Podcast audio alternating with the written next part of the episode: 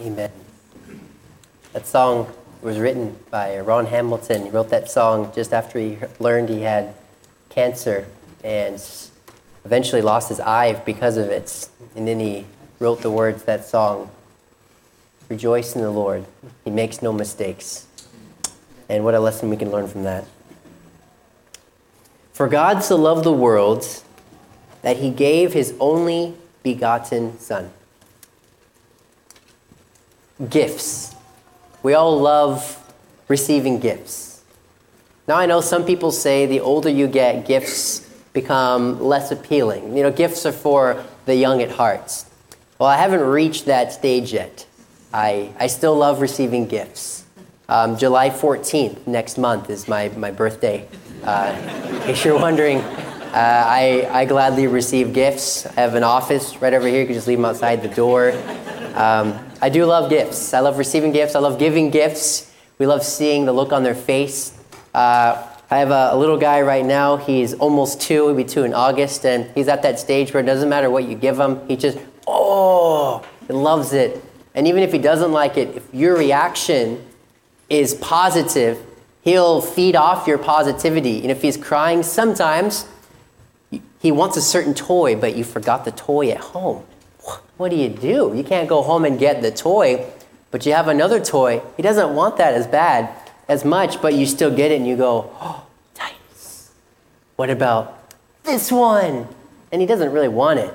And he didn't want it before. But your reaction now, he looks and goes, oh, and he'll take it and he'll play with it. It doesn't always work, but sometimes it works. And it doesn't really matter the age that you are, receiving gifts is, is nice. Sometimes we give gifts out of obligation. Maybe it's a Christmas office party, you know, and everyone has, a, has to bring a white elephant gift and Ah, okay, you know, you find something from your room, it's kind of an obligation uh, to give a gift. Or maybe you get invited to a random per- kid's first birthday party. You don't know who the kid is.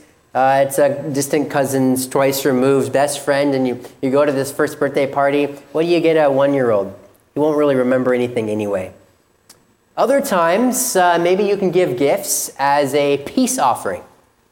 Maybe uh, you offend somebody or you do something wrong you slip in on a Saturday and you missed your best friend's wedding, especially since you were the best man, and you missed the wedding. Uh, a gift might be wise as a peace offering. I'm sorry for missing your wedding. Uh, I probably wouldn't have done a great speech anyway. And you offer up a, a peace offering. Maybe you were your neighbors went on vacation and they asked you to wash their goldfish, and you forgot to feed the goldfish. And they come back on vacation and the goldfish is floating upside down So you offer a peace offering of some sort.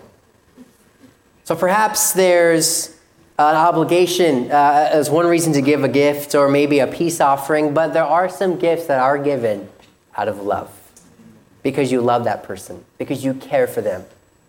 And there's different kinds of gifts you can receive. Some people say that gift cards aren't very personal. You know, oh, you, if you forgot about my birthday party, so you swung by the store and grabbed a gift card and a card and gave it to me. I don't know who those people are, but my favorite gift is a gift card. Because I can, I can use it for whatever I would like now. And July 14th being next month, uh, you didn't write that down. Uh, gift cards are fantastic. I enjoy them very much. No, but gift cards, uh, but there are some circumstances perhaps where maybe a gift card wouldn't work. Maybe if it's your, your, your wedding anniversary. And uh, here you go, $10 Subway gift card, honey. we made it, five years. All right. Okay, perhaps in that circumstance, you'd want something a little more uh, personal, maybe a little more something that maybe took some effort on your part. But no matter what kind of gift, no matter where it is, we all love re- receiving gifts, or and even the older we get, we love giving gifts. We like the reactions. We like seeing the look on their face. And you could think back in your life of a great gift that you may have received. Now, chances are you're going to remember probably something from your childhood. There's probably not a major gift we can give you now that you would be overwhelmed unless I give you a, you know, a $10,000 check. Then you'd probably appreciate that. But, you know, if I give you a, a cool knife with your name on it, oh, wow, that's, uh, that's nice. Thank you. And you'll put it up on your desk and you'll never use it. But the younger you are, the more you tend to appreciate, unless you were to somehow received a gift from God. What gift do you think that would be? Gifts are fantastic things, and of course, for many of us, we're in a verse so familiar to us today, we probably didn't have to look at our Bible when we were asked to turn to it. We can just quote it from the top of our head. John 3:16. In fact, if you know the verse, if you don't know it, let's all read it together again. If you know it from heart, go ahead and join me. For God so loved the world that he gave his only begotten son, that whosoever believeth in him should not perish, but have everlasting life. God has given us three free gifts. Now, maybe you don't have to use the word free next to a gift because a gift should be free. But there are three gifts that God has given us that far surpass anything you could ever receive here on earth. And the first gift that God has given us today from this verse, John 3:16, he gave his love. In verse 16 the Bible says, "For God so loved the world." Our world today is craving for love. We want to be loved. Nobody wants to be alone and feel left out, feel lonely. Just why oftentimes when you reach your later teen years, your early 20s and, and, uh, and your 30s, and if oftentimes if you haven't found that significant person, that the person you are to marry, you start to feel, maybe sometimes you feel lonely, you feel left out, you feel, even though you may have a mom and dad who love you very much, and you may have uh, friends who are there for you, sometimes it's easy to live life and have lots of friends and still feel lonely. And that's a common thing. To be given love from somebody is so precious. To have a mom and dad that love you and would do anything for you. Not every kid has that. Some kids don't know their parents. Some kids lost their parents when they were young. To have a loving family, maybe it's still the majority, but it's still something precious that we tend to we tend to miss. I love my family, as I'm sure we do here in this room as well. My parents are the most amazing people in this world. When I was about uh, a year old, I was diagnosed with asthma, as I'm sure many of us probably have had the same or know somebody that has had asthma.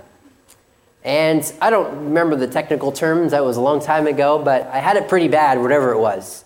Instead of the, orange, the, the blue inhaler, I used the orange one. So that, I guess that means I had it bad, I don't know.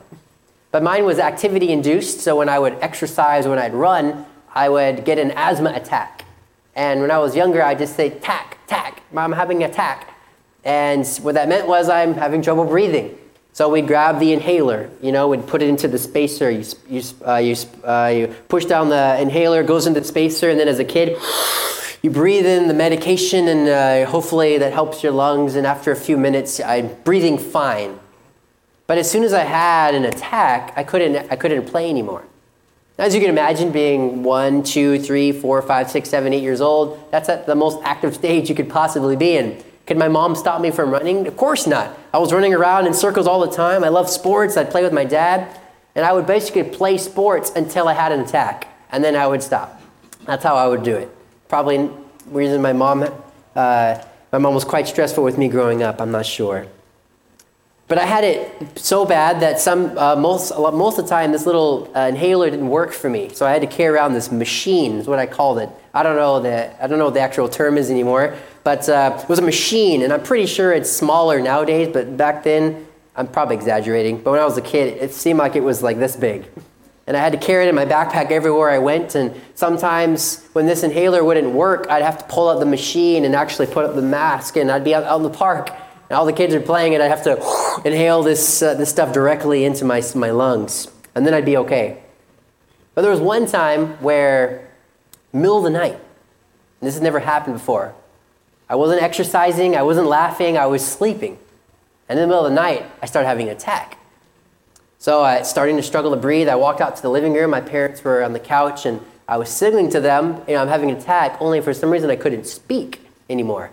I, I was having trouble so my, my parents, my mom already, she just skipped the inhaler and she went right to the machine. We hooked me up to the machine and the machine wasn't working this time. wasn't doing what it was supposed to do. So we rushed me to the hospital and Uh, got to the hospital, and obviously, I'm okay. So I turned out okay. So if you're worried about how the story ends, you know, I'm here right now. This is when I was sick, so, so don't worry too much. But it was a long, it was a long process. I was in the hospital for several days as they had to hook me up to all these things. And then the, uh, the nurse accidentally overdosed me on the medication, and she, she actually poisoned me and made me stay in the hospital even longer than I was supposed to. So that's a story for another time. I'll let my mom tell that side of the story, or maybe I won't actually. It's probably best if she doesn't. But uh, I went through it all, and I was only six. I don't remember much, but I could, I could remember one thing through that process. And, you know, my story is not nearly as bad as a story you probably have or have heard. But I remember one thing is by my side 24 7 was either my mom or my dad. My mom, sometimes she needed to slip away to actually sleep. My dad would work graveyard and he'd come off from work and he'd come straight to the hospital and he'd stay by my side so that my mom can go off and sleep. And 24 7, there was always my mom or my dad right next to me. And I have a, a, a, strange fear of needles. I just can't do it. If you, I just ask my, ask my wife, I'm a complete baby when it comes to this. I can't even be in the room when Titus is, uh, I can't do it. And when it was happening, I remember on my bed starting to shake, and my dad would hold my hand and say, I'm here for you, son. It's going to be okay. He'd hold my hand tight. And I remember I just look at my dad's eyes as they put the needle in, and I would try to, you know, be brave, and I would get through it. I was fine. I love my parents. And what makes it so easy to love my parents is because they love me. My parents hated me. They left me to die. They didn't care about me. I probably would grow up not liking my parents. But I, I, I, how could I not love somebody who would do anything for me? And I know they would, even now. It's so easy to love somebody that loves you, but now imagine loving someone that hates you. I don't mean, yeah, yeah, yeah, I like that person. I'm talking about real, true, genuinely loving somebody that genuinely hates you. Could you do that? Could you love your enemy? You know what John 3:16 says? For God so loved the world. It doesn't say for God so loved the people that love him. For God so loved his children. For God so loved uh, Christians. For God so loved, it says, the worlds. And there are many other verses I could point to you tonight that prove that God indeed loves everybody. He loves his family. I read this story not uh, just the other day, actually. After a long shift at a fire department on October 2nd, 2006, 20 year old firefighter and EMT, his name was Matt, on his way home from a long shift as a firefighter, he fell asleep while driving, swerved off to the road just enough to crash into another vehicle that was coming in his direction. In this car accident, this young man took the life of a, a young mom who was pregnant and also had a 19 month year old sitting in the car. In that accident, the mom perished, lost the baby in the process. The 19 month year old survived the accident with actually minor scratches. Well, when news came back to the father, the father was the pastor of a church nearby. And you could imagine the story that took place when the doctors had to confront the pastor and tell him, just lost your young wife and your baby to be. To make a long story short, because of the court order and the, this man was getting tried for, uh, for murder in a sense, or it wasn't going to be that bad, but because of the court systems that worked out, the pastor was not allowed to confront or meet the firemen. Just for safety and for regulations, he was supposed to keep his distance, so he wasn't allowed to go over. And as you can imagine, for the next couple of weeks, couple of months, the pastor was just grieving, he was mourning. But after some time, the pastor wanted to meet this young man. He wanted to meet that 20 year old firefighter. Well, two years after the accident had happened, the pastor was on his way to a grocery store and he saw the young man get out of his car. God divided, God just allowed this circumstance to happen and he walked up, he walked up right to the man and soon as the young man looked and saw the father, he recognized who he was. But the pastor wasn't there to, to shred him, to rip his throat out, to, to be angry at him. The pastor walked up, and the young man just started weeping. And all the pastor could do was hold out his arms and just hold the, the young man that had killed his wife on accident and let the men cry.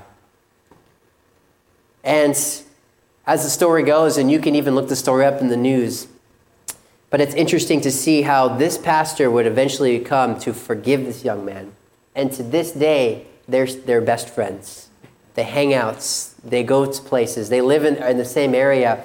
And the pastor did not give up on this young man. He began to share him the love of Christ and show him that, yes, it was difficult for me at first, but I know you didn't do it on purpose. It was an accident, and I, I forgive you. And yes, I, I miss my wife terribly, and, and every time I think about it, it hurts, but I know it wasn't on purpose, and I forgive you. I want you to move on. I want you to meet Christ. And this young man ended up coming to church and found Christ through the forgiveness of this pastor.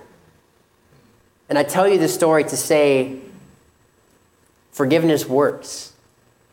But imagine if that pastor had saw that young man in the grocery store had saw him and walked up to him, and the young man looked at the pastor and said, What do you want me to say? What if the young man treated the pastor like dirt? What if he said, you know what, I, I, I, didn't even, I don't even care. I, it wasn't even my fault. He tried pushing it off and he, and he wasn't remorseful about anything, about accidentally killing his wife and his, his little boy. Well, well, how do you think the pastor would react to that? I don't know, to be honest. But God loves the people even though God has done so much for them. He's offered His forgiveness, He's offered so much. There are still some people today who outright deny His existence, who don't care about who He is. And they have their reasons for it. And guess what? God loves them just as equally as He loves you and me. That's a love beyond our comprehending, above anything we could ever possibly understand. The first gift that God has given us is the gift of His love. But there's a second gift he gave us. He gave us his son. For God so loved the world that he gave his only begotten son. He gave his son. In John chapter 1 and verse 29, the Bible says, The next day John seeth Jesus coming unto him, and saith, Behold, the Lamb of God, which taketh away the sin of the world. Leviticus chapter 1 and verse 2 says, Speak unto the children of Israel and say unto them, If any man of you bring an offering unto the Lord, ye shall bring your offering of the cattle, even of the herd, and of the flock. If his offering be a burnt sacrifice of the herd, let him offer a male without blemish. He shall offer it of his own voluntary will at the door of the tabernacle of the congregation before the Lord. Just read you the story in Leviticus where back in, in the Bible times, when somebody would do something wrong, they would offer up a lamb, a male lamb without blemish, a perfect lamb. And that lamb would have to be laid on the altar and would be sacrificed for the sins of that person. Now, interestingly, that lamb had no idea what was going on. The lamb did nothing wrong, it was completely innocent, yet it had to die for the sin of that human. That doesn't seem fair. There's nothing right in that. Why should that lamb have to die? Maybe he should have to die for his own sin. That may make more sense. If a man was tried at a judgment and was condemned to death, the judge wouldn't say, Now you're condemned to death, but I'm going to choose somebody else from the audience to take your place for you. You can't do that. That's not fair. There's no justice in that. The man would get away and just continue living his life any way he wanted. Jesus, God's Son, came to earth. We celebrate that day on Christmas. He came to earth. He was born in a manger. Should have been born in a palace, but he wasn't. And he lived life perfect. He never sinned. He never did anything wrong. I could imagine having a sibling like that the rivalry that would break out, the tension. Ah, you won again. I don't know if he was perfect in video, uh, video games back then, I don't think so. But whatever the case was, he, he lived life, he never did anything wrong. When he was of the age of 30, Jesus began his ministry. He began to perform miracles. He began to teach He began to preach and he began to point people back to his heavenly Father, to God, and saying, Look to him. And he began, they became, he began to share with people the love that he had for them. And he began to show them that it was God who created this world. It was God who sent him to this earth for your sins, to forgive you. And mankind didn't quite understand it yet at that time because when Christ became of the age of 33, just three years into his ministry, the Pharisees, the Sadducees, they had enough of Jesus. They were frustrated. They did not believe that Jesus was actually God himself. They did not believe, they thought that the teachings he was teaching were false. They weren't real. So they began to devise plans on how they could destroy and literally kill Jesus. But they were having trouble doing that because he was actually perfect. He wasn't actually doing anything wrong, he was doing everything right. So they were having trouble. So the only way they can get this done is by for one of his own to betray him. And you know, you know the story. Judas Iscariot eventually betrayed his Lord, sold Jesus over to the Pharisees. Though Christ, having done nothing wrong, they brought him, they tried him wrongfully, and they began to scourge him and beat him over and over again. 2 Corinthians chapter 5 and verse 21 says, For he hath made him to be sin for us, who knew no sin, that we might be made the righteousness of God in him. Jesus was acting as that lamb back in the Old Testament times. Jesus, having done nothing wrong, was an innocent lamb, yet he was the one offered at that cross. He was killed, he was beaten, he was battered. Why? So that I could have my sins forgiven. Jesus, we nickname him, and, and the Bible calls him the Lamb of God. He was that perfect, spotless lamb even when Jesus was getting beaten, when he was getting tried, he continued to still profess his heavenly Father as Lord of Lords and King of Kings. Pilate, therefore, in John 19, took Jesus and scourged him, and the soldiers platted a crown of thorns and put it in his head, and they put on him a purple robe and said, Hail, King of the Jews! And they smote him with their hands. Pilate therefore went forth again and saith unto them, Behold, I, I bring him forth to you, that ye may know that I find no fault in him. Then came Jesus forth, wearing the crown of thorns and the purple robe. And Pilate said unto them, Behold, the man. Pilate said, Look, I don't find anything wrong with him, but I, I beat him. I, I, tortured him for you. We even put a, a robe and a crown where we mocked him. Is this not good enough? But we know what the people cried. Crucify him. Crucify him. It wasn't good enough. They wanted to completely destroy his existence. His back being bloodied and battered, with the robe now dried up around his back, no doubt, as they ripped the robe off, the wounds reopened, and as they uh, put the cross on his back and made him carry it up the hill, couldn't even make it up, his body gave out. Simon, a young man, had to come and take the cross and finish the rest of the way. They say the beam could have weighed anywhere from 75 pounds and upwards, carrying that up the hill, being weakened and bloodied and battered. We see why Christ, in his physical form, could not make it up the hill.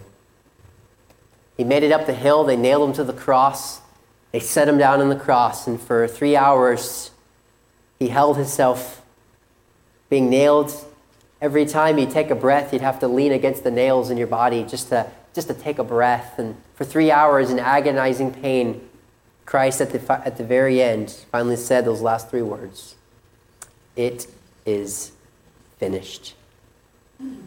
It was there that he chose to die. He gave up the ghosts. Why do you think Jesus did that? Why did he do that? Jesus wasn't just dying for the people who were weeping and crying for him. Jesus was dying for the soldier that was nailing him to the cross. He was, he was giving his life for the soldier that was whipping him, though he was tied to a pole. He was dying for Pilate, who did the actual accusation, who actually allowed him to die in the first place. Jesus wasn't just dying for those that loved him, he was dying for the whole world. He did that because he loves you, he cares for you. Jesus was buried in a cave, a tomb that was owned by someone named Joseph of Arimathea. After they buried him, a huge stone was placed across the tomb to cover the mouth so that nobody could get in and steal his body and say that he had risen again. And just to make sure that didn't happen, they placed Roman soldiers around just to make sure that he could stay in there and everything would be safe and fine. The devil thought he had won, perhaps. The devil thought it was over. Wow, I can't believe I stopped it. The devil perhaps thought the victory had been won. But did Jesus stay in that tomb? Nope. Death cannot hold him. Jesus conquered the grave, he conquered death itself. And Jesus, three days later, arose from the dead. It's one thing to raise somebody else from the dead. Not that that's even, not, you know, that's an easy thing, right? It's easy to raise someone else from the dead. It's not. It, it, they say it's, it's happened to doctors, you know, where somebody was considered clinically dead, their heart wasn't beating anymore, and they were able to revive them back from the dead. But three days? Three days with no heartbeat? A doctor didn't walk in there and try to bring them back. Jesus just said, I'm coming back. Jesus said, I'm going to start my own heartbeat. Jesus said, I am beyond death. I'm beyond anything that humanity can understand. Jesus rose himself from the dead if if there is the, ever the most difficult miracle to perform, I, I, would point to that one right there. Raising yourself from the dead. Just try to process that. But that's exactly what he did. He rose up. He was seen of the disciples and 500 people as eyewitnesses as he ascended up into heaven someday. And that's where he's there now, waiting someday to bring us back home to heaven with him. To which we come to our final gift tonight, this morning. Jesus has given us his love. God has given us his son. But lastly, he, Jesus gave us eternal life. Eternal life. Death scares people. We don't want to die especially if we're, we're young and we, we have a family, or even if we're older, we still have a, a family, we still have things we want to get done. Nobody wants to die. It's not something we, we think about often, something we try to even avoid. But you know, physically on earth, we will all perish unless God comes back before we die. Other than that, statistics show that one out of every one person will eventually die. But in John chapter 3 and verse 14, if you go back a couple verses, John chapter 3 and verse 14, the Bible says, As Moses lifted up the serpent in the wilderness, even so must the Son of Man be lifted up, that whosoever believeth in him should not perish, but have eternal life. For God so loved the world that he gave his only begotten Son, that whosoever believeth in him should not perish, but have everlasting life. For God sent not his Son into the world to condemn the world, but that the world through him might be saved. God didn't just offer eternal life to the few, but he's offered it to everyone. Everybody in this world has a chance of having this eternal life with God forever someday. In Romans chapter 10 and verse 9, the Bible says that if thou shalt confess with thy mouth the Lord Jesus, and shalt believe in thy heart that God hath raised him from the dead, thou shalt be saved. For with the heart man believeth unto righteousness, and with the mouth confession is made unto salvation. For the scripture saith, Whosoever believeth on him shall not be ashamed. For there is no difference between the Jew and the Greek. For the same Lord over all is rich unto all that call upon him. For whosoever shall call upon the name of the Lord shall be saved. In 2 Peter chapter 3 verse 9, the Lord is not slack concerning his promise as some men count slackness, but is long-suffering to usward, not willing that any should perish, but that some should come to repentance? No, but that all should come to repentance. God wants everybody in this world to get saved.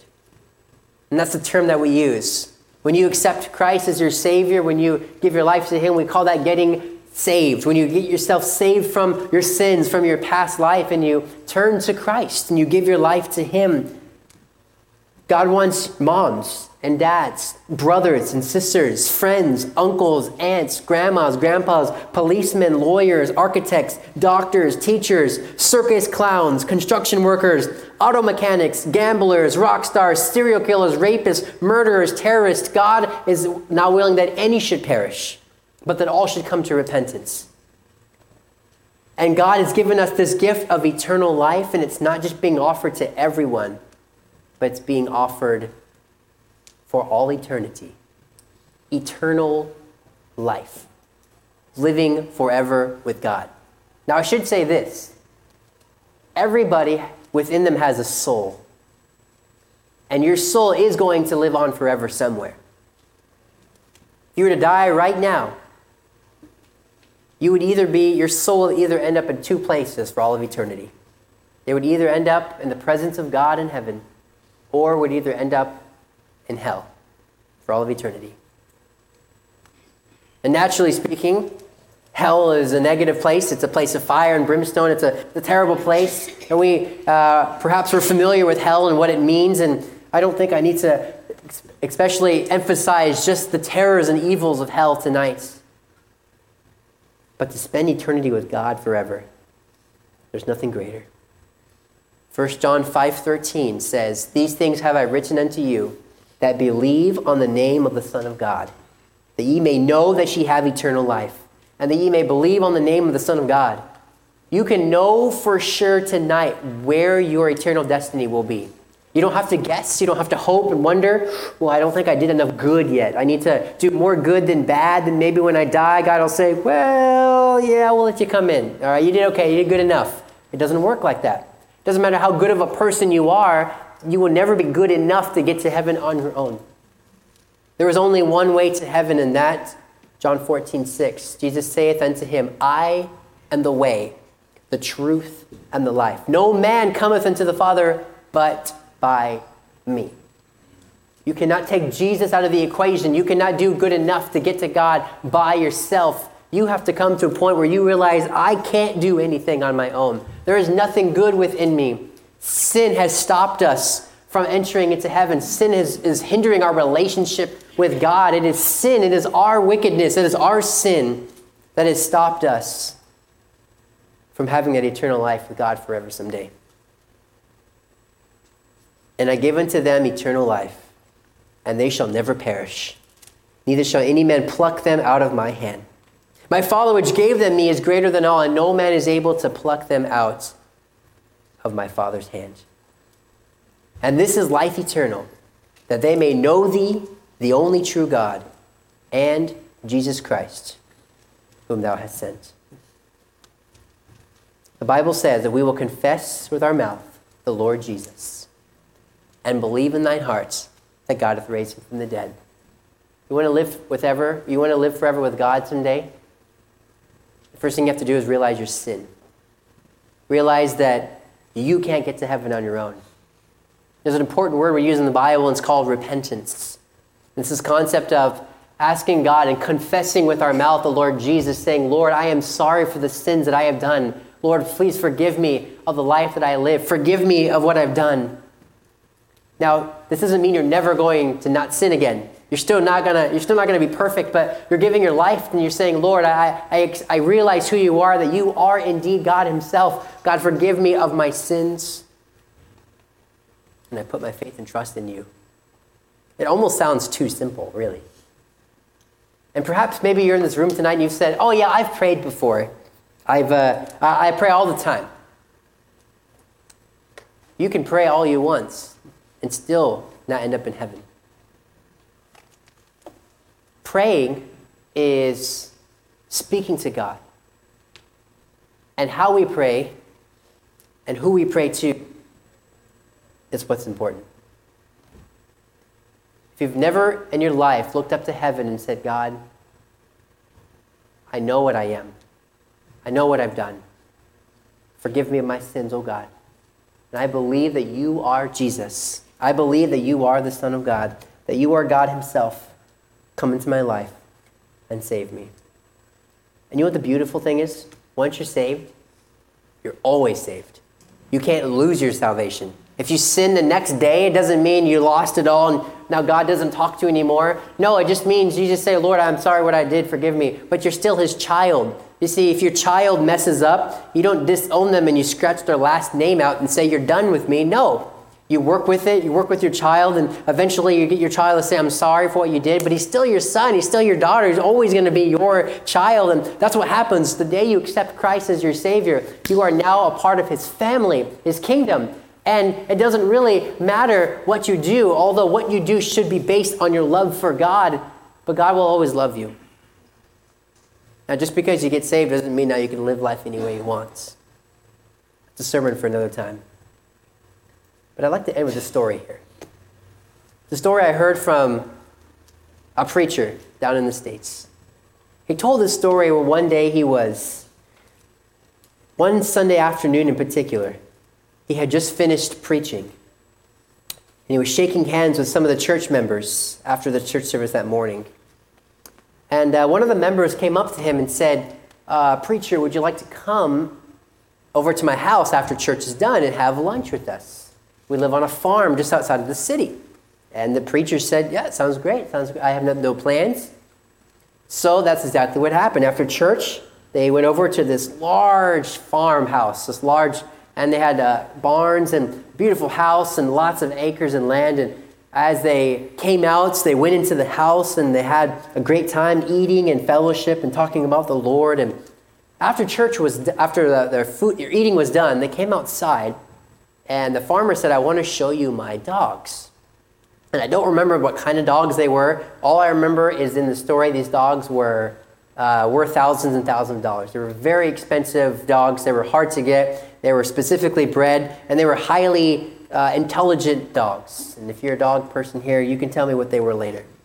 But all I know is the farmer wanted to kind of show off his dogs, and he was doing all these cool tricks with them and uh, frisbees and uh, these commands. The dog was just obeying every command, and it was pretty amazing. According to um, the pastor, he was pretty amazed at how these dogs, how they would listen and learn, how fast and powerful they were. They were pretty amazing. Well, the owner uh, wanted to show off how fast one of the dogs was. So he chose the name of one dog and he grabbed his favorite ball and he said, Watch this. And he, uh, big, strong farmer, you know, he got out and he got a big throw and he just hurled as far, far as he could all the way down the field. And they told the dog, Wait, wait. And he waited for the ball to stop rolling. And he said, One, two, three, go! And the dog took off as fast as he could wow, everyone was amazed. You know, the dog just took off after that ball. And as it got closer and closer to the ball, they're all kind of watching from the distance. The dog was running and running, and all of a sudden, the dog disappeared. Well, that's weird. I thought the rapture was for humans. I don't understand. The dog disappeared, and they kind of stood, stood there stunned. And, well, he realized that he had thrown the ball near the end of his, near the end of his, the fence area but it was still kind of inside, so he didn't know it was going on. So they all started to run towards the dog. And this is an expensive dog. This isn't just any dog. They were running, and as they got closer and closer, they could hear the dog yelping for help.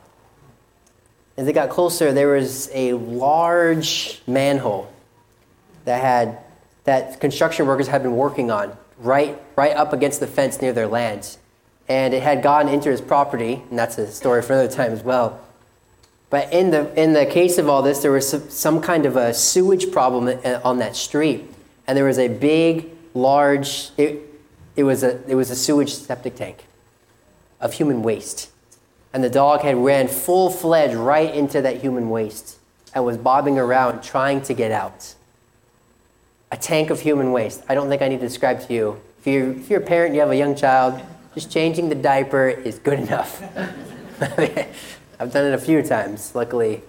Anyway, so the dog fell inside and it was swimming around in the human waste. Now, the farmer was a, a strong farmer, he was a strong man, but apparently he had a bad leg. He, he had a, a bad hip. So he couldn't run, he couldn't really do anything with his lower half. He was strong with his upper half, but this tank was quite large and this dog was starting to, I mean, there's no way for this dog to get out. And of course, you can't stay in that state for very long before you start getting very sick. Just the smell alone is putrefying. The farmer couldn't get in. The farmer looked at his son. He said, Son, I need you to go in there and get that dog. You don't have to, son, but I don't want the preacher to have to do it. Can you do it, son? And according to the story, the son said, I'll do it, Dad.